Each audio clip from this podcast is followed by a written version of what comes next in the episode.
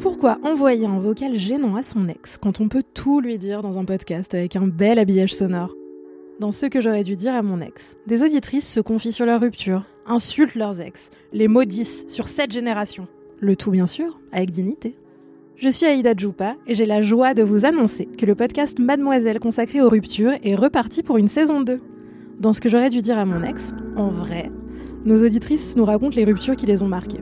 De la colère, des regrets, mais aussi des étoiles dans les yeux et des trémolos dans la voix.